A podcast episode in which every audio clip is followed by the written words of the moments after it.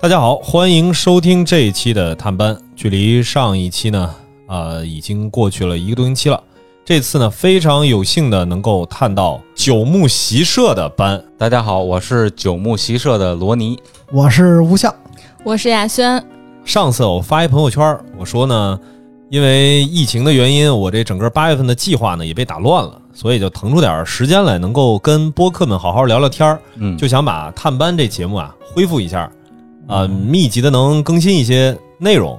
我就说欢迎大家来找我，前提呢是先跟我喝个酒，哎，或者说之前就跟我喝过酒的，欢迎大家来找我。其实啊，没别的，我就是怕什么呀？大家不熟，比较尴尬。嗯，对对对对对。所以呢，哎，正好罗尼呢就在朋友圈说，我有幸能一块来录一录这节目嘛。我说没问题啊，先约一顿。所以在没多长时间之前啊，应该就是一周吧。不到一周，嗯，上礼拜四，上礼拜四、礼拜五的时候吧，差不多。哎，一块儿呢喝了个酒，聊了会儿天儿。哎，这一聊天啊，还确确实实聊出来不少，有的聊。哎，我想要跟大家去说，或者说呀，嗯，作为做节目，我也不能说叫新手吧，嗯，因为一会儿啊介绍的时候也会大概的都提到，哎，之前三位主播都做过什么样的内容，做了多久了。嗯，确确实实不能说是新手，但是是 百分之九十九 的播客都会共同碰到的一些问题对和疑问。那咱们就直接切到主题里吧。因为是这样，就是这个事情呢促成呢一开始就是咱们那个第二届的播客节。那会儿呢我就说，虽然咱们这个小电台没有资格参加这播客节，但是咱们玩这个我得过来看看来。到了这儿以后呢，我就贼着我说这个带牌的工作人员，我说我得认识认识，先是找了一个小哥哥，不是一小哥哥，我说您是这个播客公社的工作人员，他说是，他说我是这个志愿者，嗯，啊，我说那我说那咱们有领导在这儿吗？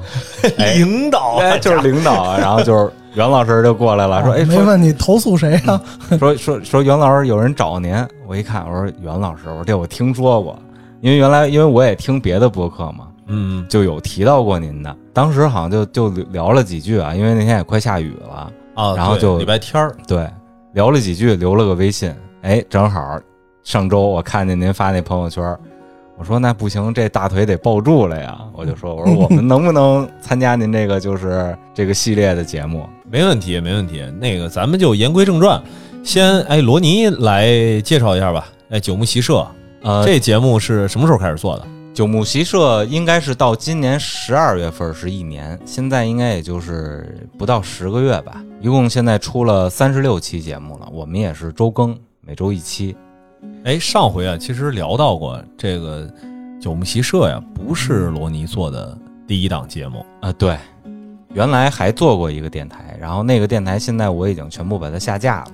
名字也就不想在这提了啊。啊，没事，不想提的咱就不说啊，嗯，反正不是第一回做了。对，我就挺想啊问一问，因为你们这还挺有共性的，就是挨着说吧，嗯，就是到底从什么时候开始听节目的，然后怎么就想起来说自己也弄这么一档节目。九牧习社算是我算是一个发起人吧，我这个一直说我这属于这个观众造反了，听众起义，听众起义，观众造反。其实这个应用场景来说啊，我觉得大多数就是晚上头睡觉听这个的比较多。我最开始是听歌，因为您知道就是这个咱们现在这个工作这个群体啊，就是白领也好啊，学生也好啊，失眠脱发这俩是一普遍现象啊。我那会儿就是失眠，就是晚上不容易入睡，所以一开始就是听歌，后来随着咱们这年龄越来越大呀，这老歌听烦了，新歌又听不懂，然后就开始脱发啊，呃，就开始脱发了然后就开始最早其实是听听郭德纲哦，后来郭老师也不出新段子了，再后来就开始听那个就是艾大金老师的那些节目哦，嗯，从听那些节目就开始进入到一些平台了，就是水果啊，像什么圣山啊这些平台，嗯，哎，逐渐的就开始发现播客了，就开始听播客。应该能提吗？一些就是比较好的播客的名字？不是，这有什么不能提的呀？嗯，就像就随便说呀，就像三好坏男孩，像黑水公园这些，我都是从真是挺挺早，他们最早开始我就开始听，听呢听了大概也得有五六年，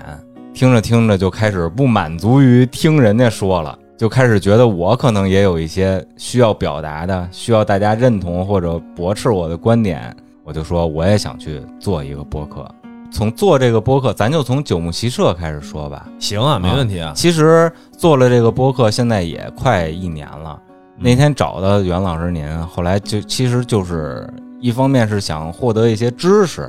就是播客到底应该怎么做呀？是吧？还有我们现在甭管从录音呀、啊、从后期啊，到底有没有一些是我们其实做的根本就是蛮拧的东西？因为、啊、没有，没有，没有，因为一直想多了。对，其实其实一直是在闭门造车，自己琢磨着来。有一个特好玩的事儿，我们做这个做了得有半年的时间了，然后请了一个嘉宾，嗯、那个嘉宾是做这个主播的，主播圈的。一到我们那儿一录音，说你们这个麦克风啊，嗯、你们为什么反着用呢？啊我说是反了吗？麦克风还分正反吗？对，就是麦克风有那个 logo， 还有一个 back， 就应该是 logo 冲着自己，然后 back 冲着后面嘛。对，不是这个，我估计很多那个听众啊都听不明白你们这会儿是说啥，是吧？啊、就是这个麦克风啊，它分电容的和动圈的。对，这种动圈麦啊，一般咱都能看得见，就跟咱平时唱歌在 K T V 里边，嗯，它有一个一看就是那麦克风那个收音的那东西。对，但是好多电容麦啊，它没有。它可能是甭管是四四方方的呀，或者说是一个呃竖着的圆柱体，然后上面整个就是一个整个都是收音的那个面儿。对，因为动圈这个电容麦啊，它收音会能把这些环境音什么都收得相对比较清楚一点。嗯，所以就是头半年的时间，我们一直麦克风是反着用的。你们这挺厉害的，挺厉害的。就是我我说话收的是对面人的声音，对面说话才收的是我的声音。说了一阵，实力没看涨，反正嗓音变大了。就是这些东西一直是自己在琢磨着做，所以我觉得可能也是像我们一样的这些普遍的大多数的电台啊，可能没 我, 我反正是头一回听听说这情况，可能没我们这么尴尬啊，但是可能或多或少的这方面的问题，对对对 对, 对，都会碰到一些这个录音事故。这比如经常的，哎，这期聊特别嗨，特别好，然后哎，没录上，这期节目哎，对，没录上，因为这个损失了好几期节目了。就找袁老师其实聊了聊这些，但是跟袁老师一聊，其实还聊到了一些更深入更广泛的话题、嗯、就是关于现在环境啊，这种小电台应该是怎么做，包括咱们这整个这个大环境应该是怎么一块共同的去营造这些东西、嗯、对，我觉得正是啊，咱说这些事儿之前啊，先让你们台这个剩下俩主播也多说两句话，稍稍的介绍一下自己。因为刚刚大家听这声音啊，主要是罗尼在说，嗯，呃九牧骑射的发起人嘛，算是算是发起人嘛。那个吴相呢？呃，我是属于他后来找我过去的。哦，就是他一开始跟我说，节目想要一个就是闲聊这种比较平淡的这么一个风格。可是刚开始跟他合作的呢，有点比较文绉绉的。哦，大家都太严肃了。对，我说你找我呀，我这胡同串子出来的，我这说话是吧，比较接地气。后来就去了，去了，后来说了两期，他觉着说还行，最起码捧哏的时候老往腮帮子上捧，啊、能噎的一愣一愣，可能跟风格比较理想当中的要的这种状态，哎、对 对, 对, 对, 对吧、哎？后来就跟着他说了，而且。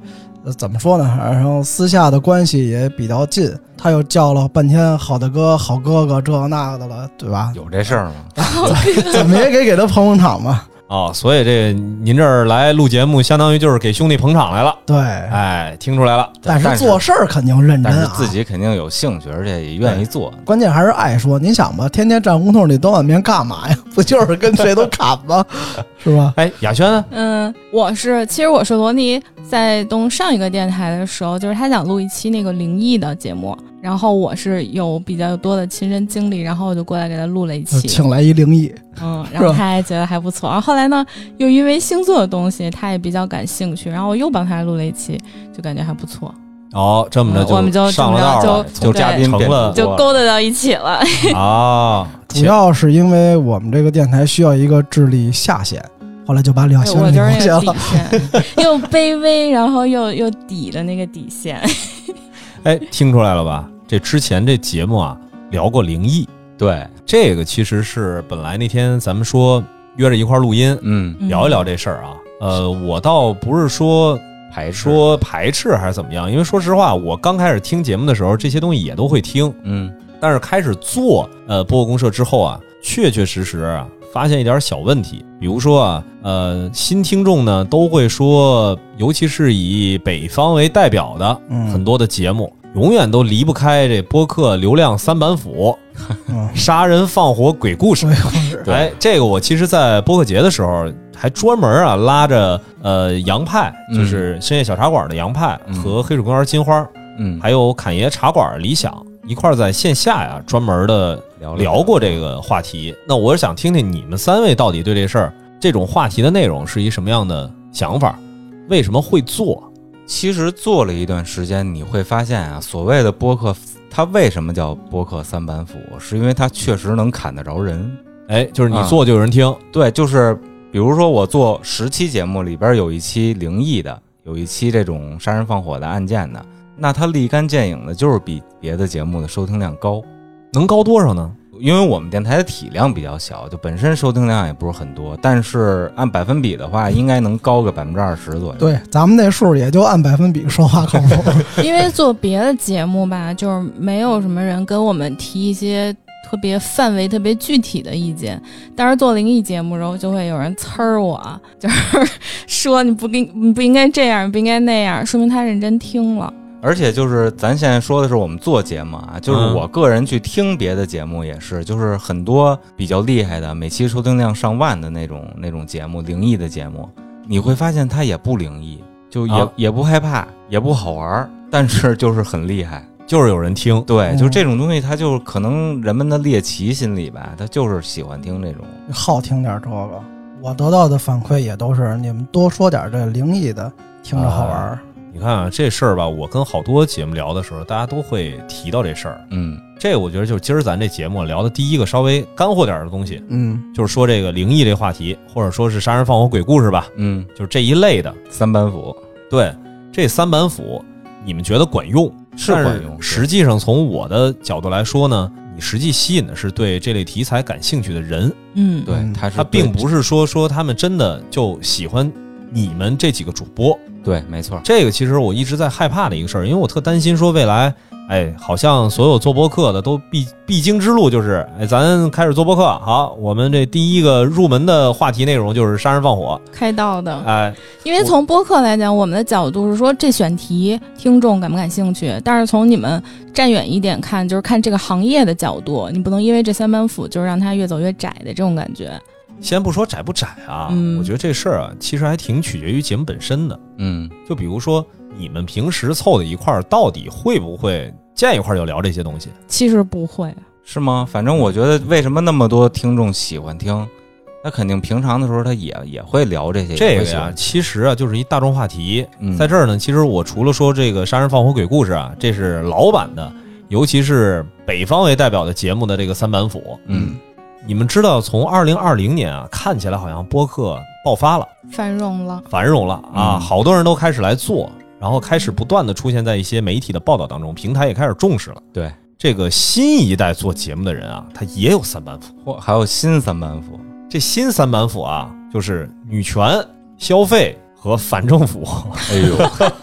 这一上来就聊不能播的吗？这个，这比那砍的要狠。哎，你会你会发现这个事儿，其实大家最后我我我特别讨厌这东西，就是我其实听播客和做播客这个行当，是因为我觉得自己就是学习的这个专业，从事的领域就是这个，他会带着这些东西进来，那他天然的做的这个节目，他就锤这个锤啊，不是他一上来先预设说我要做一档什么垂直的内容，而是根据自己的实际情况来的。就是 我, 我懂得多，我见识多，所以我自然而然我想发生的就多，我自然而然我就是输出的就多。对，我常听的就是那个徐静波老师那档节目，嗯，净说日本，他对他就是本身他就是个大咖，他就是个这个圈里边的佼佼者嘛，嗯、算是。对，所以他出来做一档节目，那你就不用去考虑锤不锤的问题。他肯定锤嘛。对啊，所以啊这是不一样的，就是你们已经都开始做这么长时间了，如果发现自己确确实实也没有，就是你还要思考说，哎，我们到底应该做一个什么样的方向啊，那说实话更多的可能性啊，就是你们并不是适合于做一个垂直的方向和领域。没错，因为你们可能日常生活啊，就不是说揪着一个事儿就不放。哎，但是你们三位当中有一位我听出来了会揪着一个东西不放，所以那天啊，咱们吃完饭聊完天，哎，喝完酒，我就说，如果要是未来有机会的话，其实可以合作这么一个相关的内容，就请我们的巫师是吧？啊，对，巫婆。哎，这个稍微的话题差的有点远了啊，就是其实说到了节目到底垂直不垂直这个选择问题，其实这个很多时候啊不是你能选的。其实我突然想到一个观点，就是我们也垂直啊。那你说我们是闲谈类的节目，嗯，那生活这个板块就是我们垂直的呀。哎，对对吧？你看，不管我们是聊电影也好，是聊音乐也好，但是我们归根结底是通过电影、音乐、书籍这些媒介来反映我们的思想。没有特长就是我们的特长。我我挺长的。哎，我这正好最近也在思考这个事儿，因为老是会被问到就是关于垂直这个问题。嗯，我现在其实有个不能说是观点吧，嗯，但是其实是我一直以来在很多的线下的场合当中会跟大家讲的，未来会有一个类型的播客，它的重点在于做播客，而不在于说我输出什么东西，哦，就是做播客本身成为了这一批人的生活方式，并不是说我现在就是呃听到了很多的节目啊，或者说我在自己某一个自己专业的领域，我有自己特别擅长的内容，嗯，啊，我要输出，就是输出本身啊这件事儿，你只要做任何内容都要输出。做播客会不会成为一个未来人去当成是一个享受的过程？我明白您的意思，其实其实就跟比如说摄影爱好者，哎，去摄影是个行当吧。也有职业摄影师吧，但是你如果喜欢摄影，你到底是享受摄影那个过程，还是说你享受通过摄影赚到了钱的那个过程？嗯，我理解都是咱们一开始这样的属于像我们这样的属于我爱说，对，我我爱把这事儿说，爱把这种习惯这么做出来。像刚才袁老师那样说的，就是他会说，这一说这人特会说，但是他就是不是真的发自内心的爱说那么那么一个状态啊，他也应该是爱说的，因为我现在发现没有就不太存在说我不爱说话，呃，但是能把一个节目做好的，啊，那太厉害了，呃，不是厉害不厉害啊，因为现在很多的平台他会用我们用互联网的话说叫什么 P G C 的内容，嗯，很多人是受邀来制作一档播客节目。但是他不能表现的说说是哎，我这因为平台给了钱了，我也得说我特别喜欢，哎呀，这种渠道是吧，让我有一个更加自由的表达的方式，我在其他的地方别人都要约束我教我怎么做，但是这个不用管，人家还给钱我还自己随便做，哎，人家可能被潜台词是这句话，当然都没没没听说谁去说的，但是这种呢，呃，如果他真的就是并不喜欢说话的话，他其实做不了多长时间，平台不给钱了他也就不做了。这个事儿啊，就是其实前几年我刚刚开始做播客的时候，我也会有这个误区。我说，哎呀，我们应该去拉一些流量明星，嗯，应该拉一些有话语权的人、有影响力的人。大家都开始做播客了，那播客这个事儿的话，一定会有更多的听众，一定会有更多的人开始投身这个事儿。对，哎，我这个创业不也能赚钱赚得更顺利一点嘛，嗯，对吧？但是后来，我现在其实是越来越反对这个想法，嗯，不是说不再欢迎他们来做，而是说如果你自己不想做，我不希望这件事情是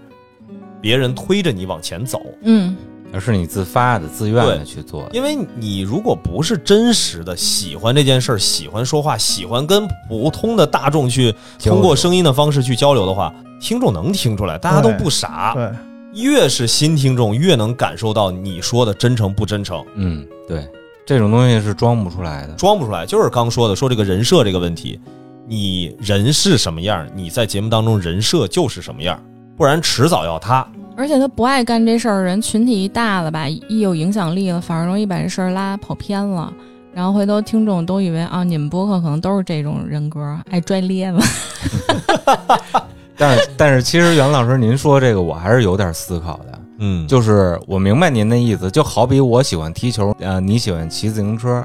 这些都是我们喜欢的东西。嗯，您的那意思就是说，以后可能会不会做播客也变成这么一种？对啊，就是你喜欢做播客，它是我生活方式之一，能不能赚钱不应该是我做这件事一上来先考虑的。对，嗯，对，其实我们做播客的初衷就是这样。对啊，我所以这其实也是借你们的嘴嘛，嗯，哎，跟所有的如果啊现在有幸听到这儿，不管你是已经开始做了还是没做的，我更希望大家是能有越来越多的人是用这样的心态开始进入到做播客这个事儿上。就是想听大家做播客真的不赚钱。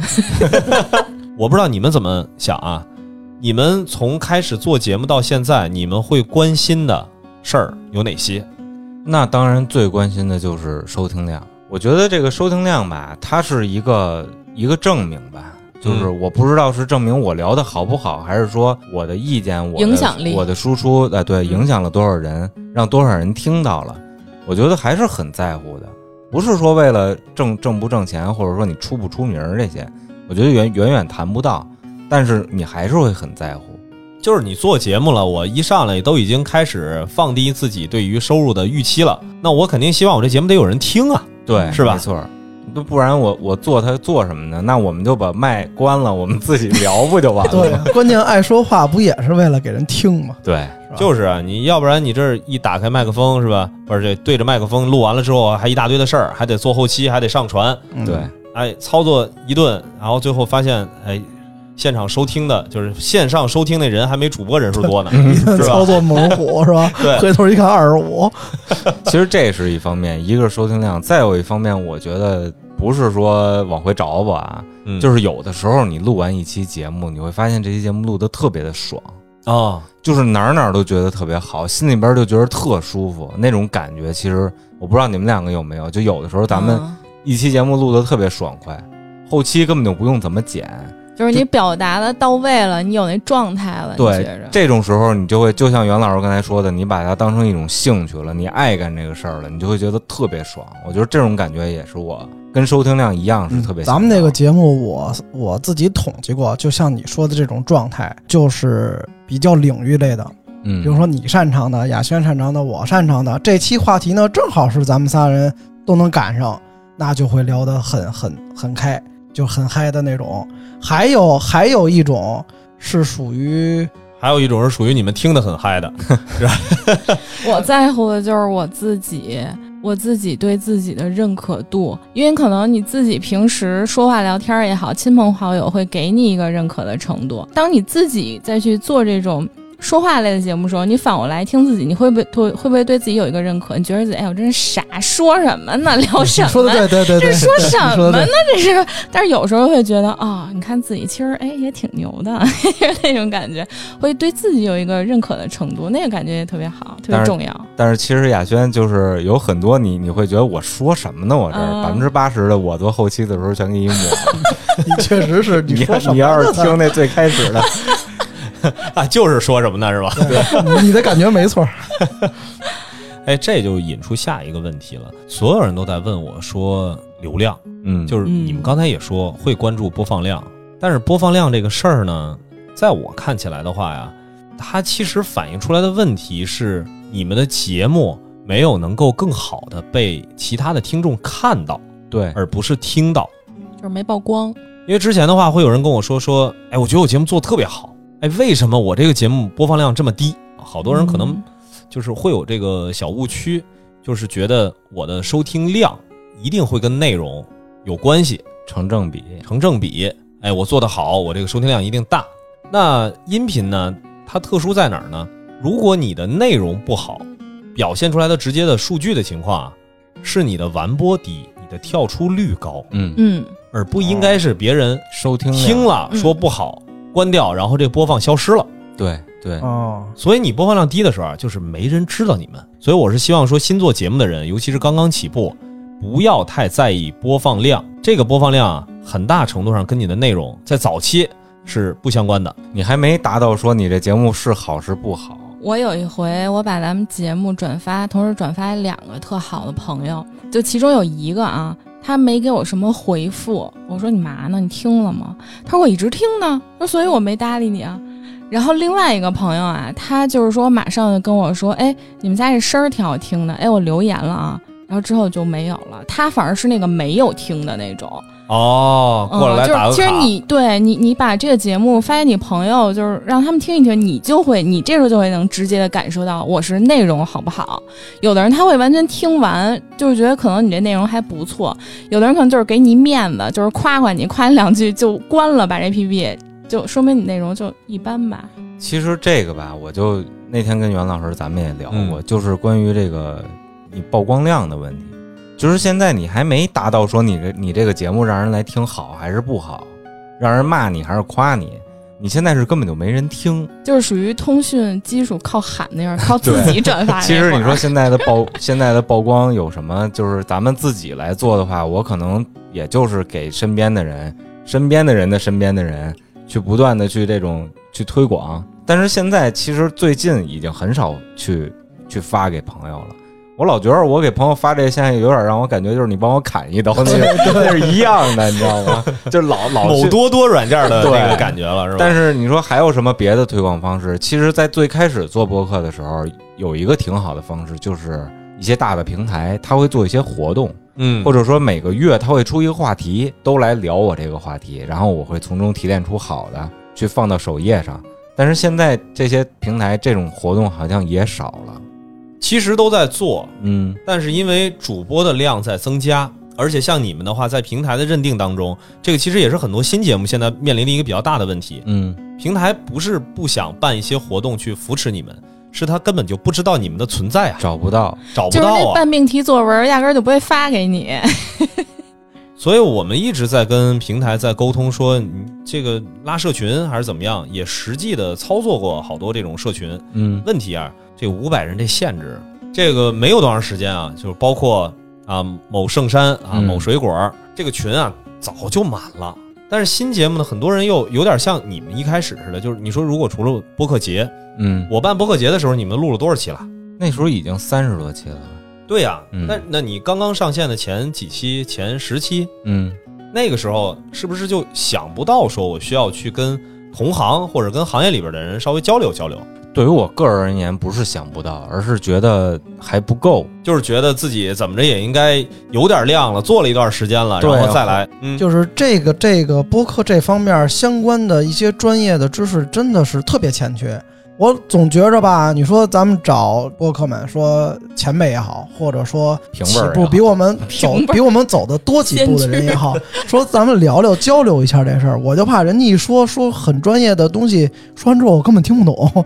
哦，那那样的话，也就人家就不爱跟你聊了。就是你连最基础的一加一还没知道等于几呢，你就跟我聊数学，有点那个那个状态，我们就有点打退堂鼓，还是先做好自己眼前的，然后做几期，然后看一看这个播放量。我们是这么认为的啊，说哎，有一定人听了，你也知道自己的优缺点了，或者说差在哪儿了，跟人交流的时候好也能有个对答，要不然都说不上话嘛。明白明白。哎呀，这其实就是我现在特别，哎呀，不能叫我操心，就是我其实是希望大家能很早的时候大家就凑在一起啊，聊一聊，交流交流。尤其是很多比如说跟你们同类型的节目凑在一块儿的话，起码人家会跟你说之前走哪些弯路啊，尤其是像告诉你说你这麦克风用反了这种事儿，能及时发现。那不是弯路，那是瞎路那个。但是你知道这事儿能记一辈子。其实咱们今天做这个节目，刚才袁老师也说了，可能更多人听的是咱们就是所谓圈内人吧，做播客的人去听、嗯、有两个观点是刚才我跟吴相也是一样的，就是我觉得你跟人聊什么呀，你什么都不懂。嗯，你看我们有一期节目是聊这个精酿啤酒，嗯，一开始我们是请了一嘉宾啊，就是这期是请了一嘉宾。不是，你重新说一下，我们有一期节目第几期是精酿啤酒？这这你一找九牧汽车肯定有这期。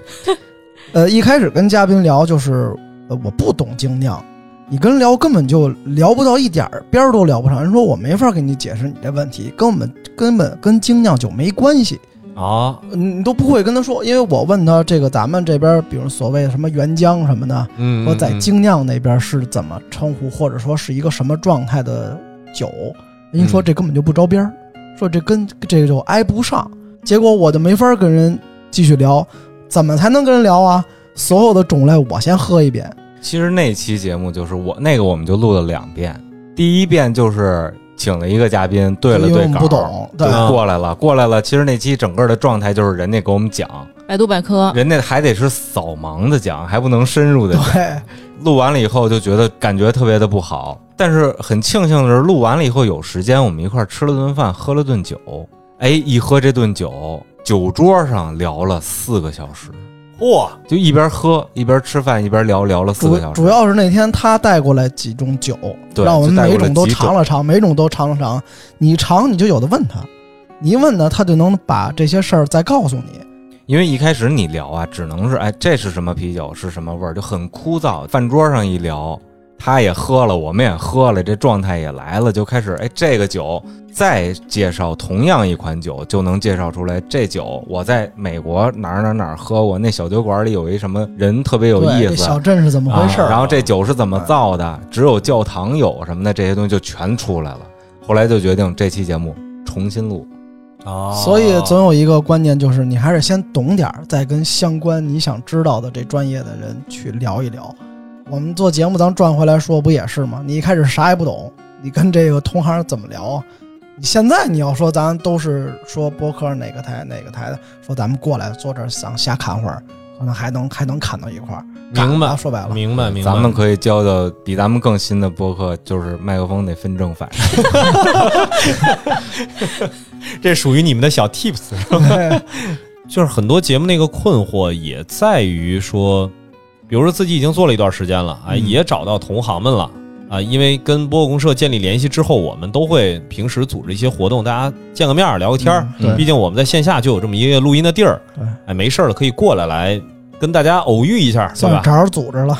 嗨，说不上组织吧，就这么一地儿。但其实大家还是会面临同样的问题，就是流量，嗯，哎，曝光，自己节目怎么能被别人看到啊？对，嗯，这个时候啊，其实如果我这说的绝望一点，呃，如果你已经开始遇到这种问题了，这个大概率啊，内容还是有问题，嗯，就是还是内容决定的。多少有点病，哎，对，多多少少呢，肯定是跟你内容不够吸引人有关，就是你都已经做了一段时间了。但这个时候，如果说你走向另一个误区，就像我刚刚说的，哎，朝着那三板斧还是这六板斧来，流量会来吗？会的。但是这个流量啊，对于你长期持续的做一档节目，说实话，帮助不大，留不住。对，除非你们几个，不是冲你来的，对对对，除非你们几个就是平时的人设吧，咱还是回到刚说的这，你们平时就是天天爱说这些事儿，当我没说、嗯、啊，那是真实的，不然的话他他坚持不了。所以公社能干的事儿呢，就是把这种曝光的机会，把流量先塞到你们的节目当中去，你们的内容到底能不能留住人，这个就是你们再去校验的事儿了。现在其实对于很多的新节目来说，就是这第一步啊，跨不过去。对，我在这儿我也不怕得罪平台，因为之前老是上次喝酒不也跟你们在说这事儿吗？你们会有这个感觉吗？就是流量都集中在了本来就有流量的节目上。就是现在给我的感觉就是越越大的越做越大，是，然后小的好像没有什么出头的机会。先不说出头不出头，我这先说呀、啊，这互联网行业运营上的一个通病啊，嗯，就是大家之前啊，比如说抖音、快手也好啊，还是小红书，再往前说双微那个时代，嗯。大家都会有一个自己的套路，各个平台在运营的时候，对 对, 对，就是我要先包典型出来，嗯，对，先立先立一个，先让自己这个行业里头，比如说直播里头出现一李佳琦，出现一薇娅，嗯，哎 ，B 站我得需要有个半佛仙人，嗯，何同学，就是大家都觉得播客也应该用这样的方式去做，所以啊，从去年平台更加开始关注到播客这个小的品类之后。就会把头部的这些节目加大他们的曝光。我觉得那你的意思就是说，现在头部那些都是立的，都不是、呃。那倒也不是啊，人家实力还是有的。一个是时间长，这个事儿啊不用说。然后第二，因为时间长，在早期的时候没什么变现的路径，嗯，那坚持这么长时间，说白了，他对这个事儿就是有一些热爱，或者说是擅长的。对，那他累积下来的这些经验，用户是他的。这个事儿啊，没什么可争辩的。对，嗯，就是如果这个也成了一个我们现在要去反抗的事儿，说实话你也反抗不了， 对, 对吧？你参加奥运会一定要带老选手，你不能只带那新的。但是我觉得您说的这个，甭管是平台也好，还是大环境也好，嗯、是没错的。嗯，立一个典型，或者立立先驱，或者立几个厉害的电台，先给撑住了，这一步是没错的。嗯、但是这应该是三步或者四步走啊，您那第二、第三步就。我们要百花齐放，你听我说完啊，就是问题就出在这儿了。这第一步啊，得见到效果才嫁到第二步，咱肯定是一步一步往前推，对不对？但是声音这件事儿，你使多大的力气在首页还是在自己的运营渠道推去推，嗯，就跟刚我跟你们说的一样，我只能带给你们量，嗯，能不能留住这件事儿，还是靠你自己本身的本事。这个这就造成了一个问题，本来播客就不是一个特别快的东西，我喜欢上你我可能得听你十期听你八期，对对对，在每次我有这种闲暇时间开车也好睡前也好，我一直听的都是你的声，我才能建立对你的信任。没错，开始可能觉得你就是贫嘴，嗯，时间久了其实你也是一个挺好玩的人，哎，慢慢慢慢的你说什么我都愿意听，它是这么一个过程。这个东西啊，它没法通过我瞬间给你一大堆的人让你去听，对对，这听完了以后现在造成一什么问题呢？推的节目就被骂，推的这个用户他之前听过同类型的节目，嗯，他还行他还行他能接受、嗯、他还去对比说，哎，这个比如说我是黑水的粉丝啊，黑水的听众，我现在突然听到了九牧席社，我一听啊，音质过关啊，在我跟同类型听到的节目电影这一块，哎，也有自己的观点、嗯、OK 好，那你这个节目我可能不会现在立刻就持续的收听下去了，但是我对你有一个好印象，嗯，哎，我不会跑回去骂你。但是你想，如果他平时听的是什么，比如说知识付费啊、哦，那就完蛋了。靠平台的推流来的负面的评论最集中的几种啊，第一种普通话说的这么不标准，第二种普通话说的这么标准，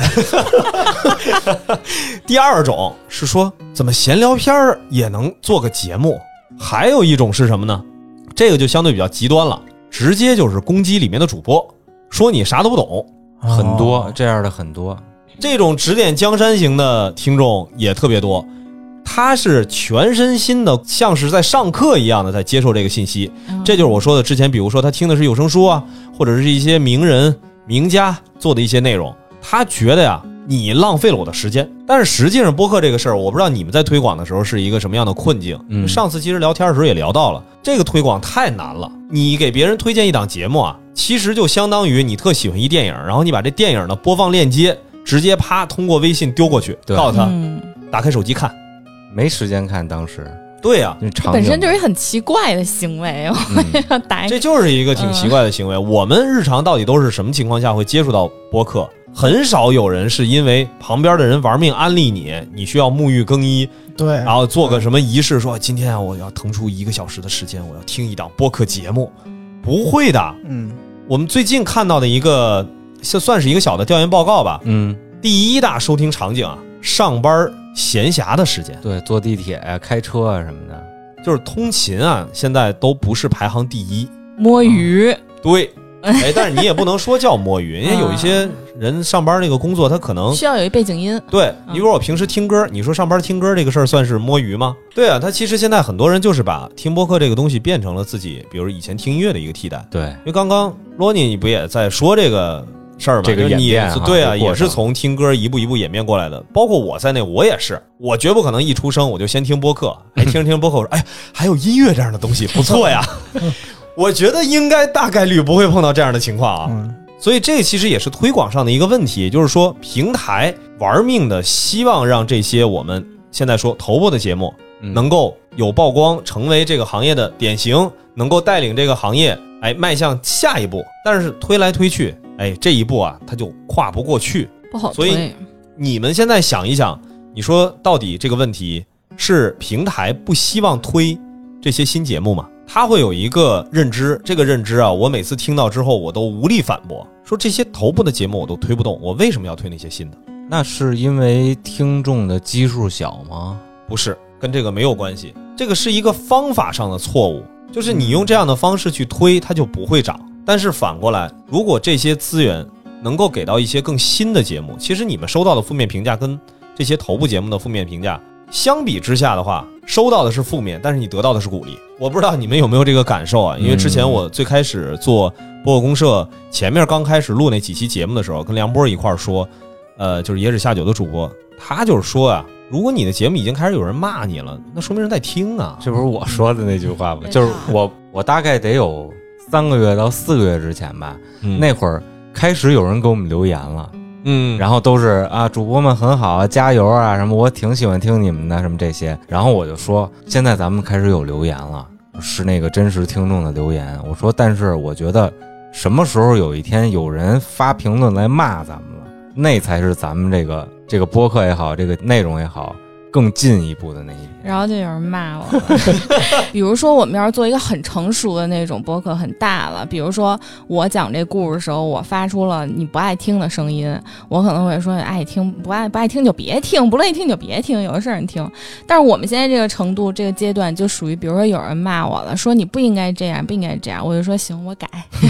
我不这样还不行吗？你说不爱听我就说。罗尼那个罗尼能有那么大的觉悟啊，嗯，不是说多高尚，因因为骂的不是他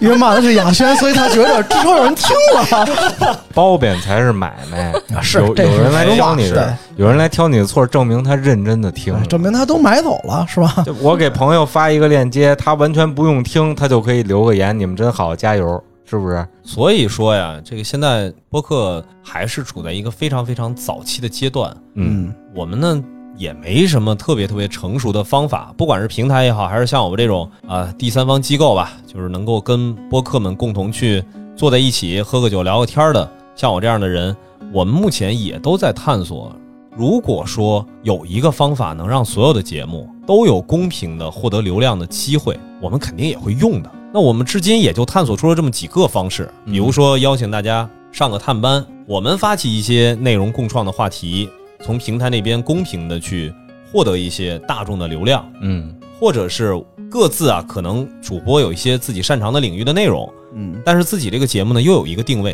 比如说我这节目就是杂谈的，嗯，那你可能某一个话题内容延伸的特别多之后，其他几个主播怎么办啊？在这种情况下，我们可能就会挑选出一些比较集中的领域话题，我们去组建一张专辑，去合作，去合作，拉着大家一块儿去聊这个事儿，嗯，最终呢再把这一部分我们通过这样的方式获得的大众的这个流量再重新反哺给所有刚刚开始起步的播客们，这个是我最开始想干的事儿，最终用这个方式把所有的刚成立的播客瓦解，然后重新组团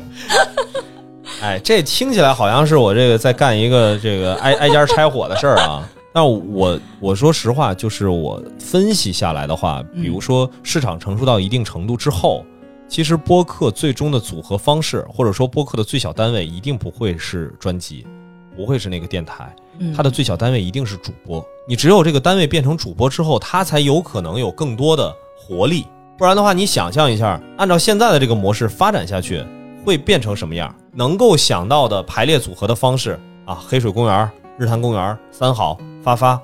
哎，发发还是个个人，就你跳出它，其他的不是以自己的节目名字命名，是有多个主播在的，那这个排列组合的方式也太少了吧？那最终如果我们共同去推着这些节目去做一些事儿的时候，你很难分得清楚现在收听的人是冲谁来的，是冲节目来的，是冲节目，是冲话题，是冲主播，这个迟早会出一些问题，或者说这种单位目前以播客作为单位的方式会阻碍这个行业再往前发展那一步。您的意思就是它的它的可能性会变小？对啊，出问题是好事儿，出问题说明你这个量达到一定程度，量变要产生质变了。我听的那感觉跟霍元甲要弄精武体操会似的，不要分各门各派，对吧？弄到一块儿来。对，分什么南派、北派、京派、海派啊？就是大家都做这个事儿，谁赚大钱了？干嘛在这个时候就是？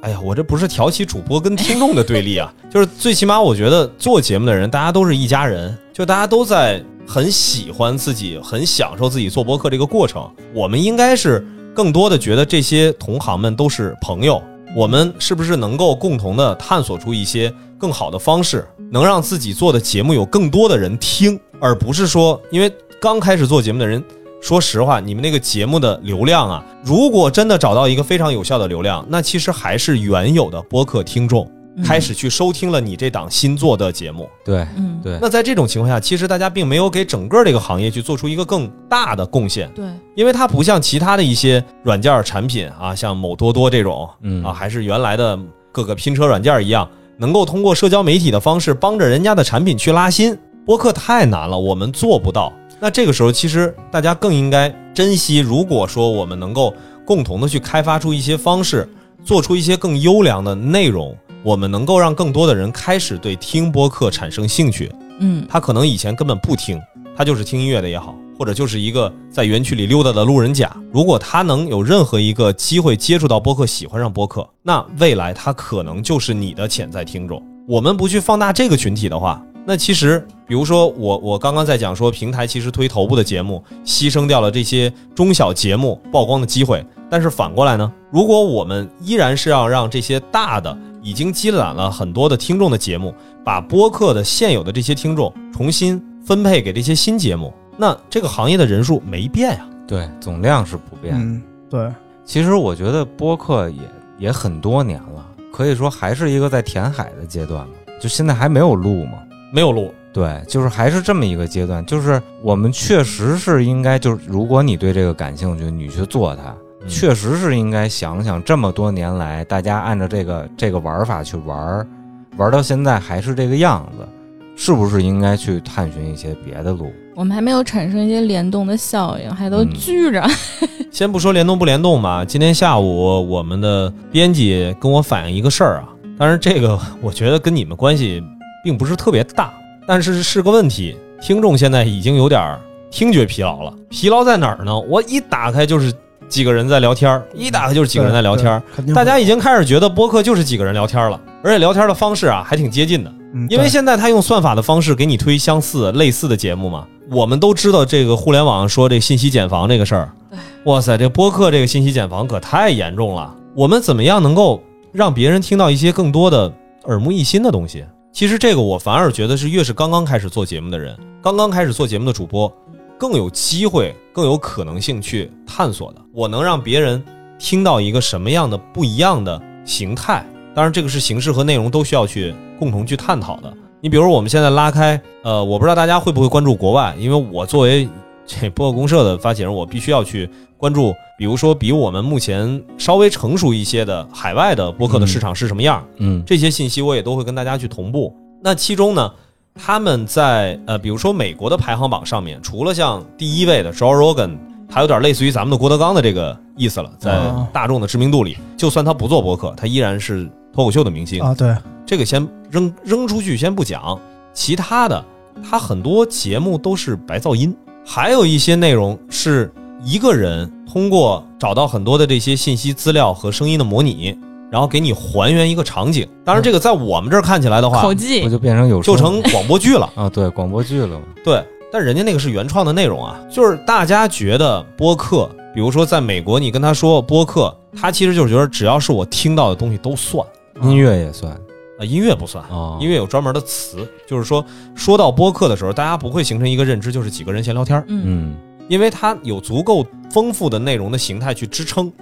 但是目前我们的现状就是被定义了，已经不能叫被定义了，是听众已经很难跳出去找到一档不一样的节目。大家现在比如说呃，其他的一些平台吧，嗯，只要你开始收听了类似的节目，永远给你推出来的对都是这些。这个就是我在说的那个，如果以专辑为单位，这个信息茧房是打不破的，能创造不同可能性的只有是人。这也是我在说说节目跟主播之间到底谁在谁之上的这个问题、嗯、大家可以就着某一个话题深入的去聊，但是他不还是在聊吗？而且我觉得就是播客就是几个人在聊天，在我心里边也是这么去定义的。不是，那我觉得还是多听听咱们电台吧，最起码有说书，有解谜，有算命你什么都有，还有路边显卡是吧？九九牧骑射，其实这个名字大家可能觉得有点莫名其妙，但是上九下牧其实就是个杂字。你你们还有什么特别集中的想想要问公社的一些问题吗？其实问公社什么问题，我是觉得现在最难的点就是我们不知道问什么问题。就是可能我现在需要的真的是您所说的要要去接触一些。呃，同样是在做播客的人，我觉得作为公社可以更多的去组织一些这种交流的。好，没问题，我们就反正也都落地在北京那个园区里了，我就在这儿放个话吧，随时可以来联系我们的客服来约我的时间，或者是大家有、嗯、有时间的话可以到狼园来参观。就是现在啊，咱们四个正在录制的这个棚，这个也是免费开放的，我们也会尽可能的再去多开发一些节目，能够服务所有的主播，想去多交流同行，因为之前没有这个想法，不是我们不想，而是有点胆怯吧，不敢。就是、播客们都是一些啊脾气秉性特别特别纯良的朋友们，纯良，所以大家也不要有这种顾虑。就今儿也是正好是赶着跟你们几个聊一聊这个事儿，也是给更多的，就是我这标题里头想起的嘛，就是 百分之九十九 的播客都会关心的这个话题。嗯，咱们借这机会聊了聊。那接下来的话就盼着你们没没没没什么事儿了，就过来找我聊聊天，也跟这边的这个播客们偶遇一下，对，是不是？让更多的我们这样的新的电台也好，还是说小的电小的播客也好，去走出来，大家在一起，咱们好好聊聊，嗯、别老说想着自己那一亩三分地儿，因为你老想着自己那一亩三分地儿，你发展不了多少。咱们大家都出来，咱们多坐一块儿聊聊，包括袁老师这边，咱多组织组织类似的活动。而且你看，今天咱们的话题聊的这些事儿，每一个时段，其实袁老师都会遇见不同的这个问题。嗯，今天只是坐在这儿的是咱们一个电台的，这要是坐这儿五个人，来自六个电台，那就热闹了。那遇见的问题就会多样性，说起来也会好玩。别老讲鬼故事，鬼故事也就是鬼上身、鬼压床那那那。你作为一个鬼，你肯定这么说。我特别同意雅，我特别同意雅轩说这个。另外就是打个小广告，我们下周更新的是鬼故事。下周有最后最后报一下你们这个节目的名字吧，因为刚刚一直我们说只是呃说了一下音，具体是哪几个字，大家怎么搜到？呃，我们现在在基本上普遍的，大家能收听到播客的平台都有上传节目，像那个一座圣山的那个平台，包括水果的、饮料的呀，那些都有。九木习社，九木就是数字的九，然后木头的木，它因为九木上下是个杂字嘛，我们其实取的是这个谐音。习社就是学习的习，社团的社。这个习社当时起的也是因为就是想说，我们可以通过做这个播客的节目去能学习到更多的东西。对，你看我们这名儿就是又接地气，然后又包容又开放，就代表我们的态度。对，所以有意见尽量多批评雅轩。好嘞，好嘞，好嘞，那就祝咱们这个节目在这期之后能有更多的听众涌涌入吧。好，也谢谢袁老师，谢谢袁老师，真的是这种平台，包括以后真的要多组织活动。我这一一而再再而三的说，是真的很迫切。反正这地儿我认识了，是吧？怎么着？你要反正我跑不了了，是吧？跑不了了。行嘞，行嘞，行嘞。那这期节目就到这儿，谢谢大家的收听，拜拜，大家再见，拜拜再见。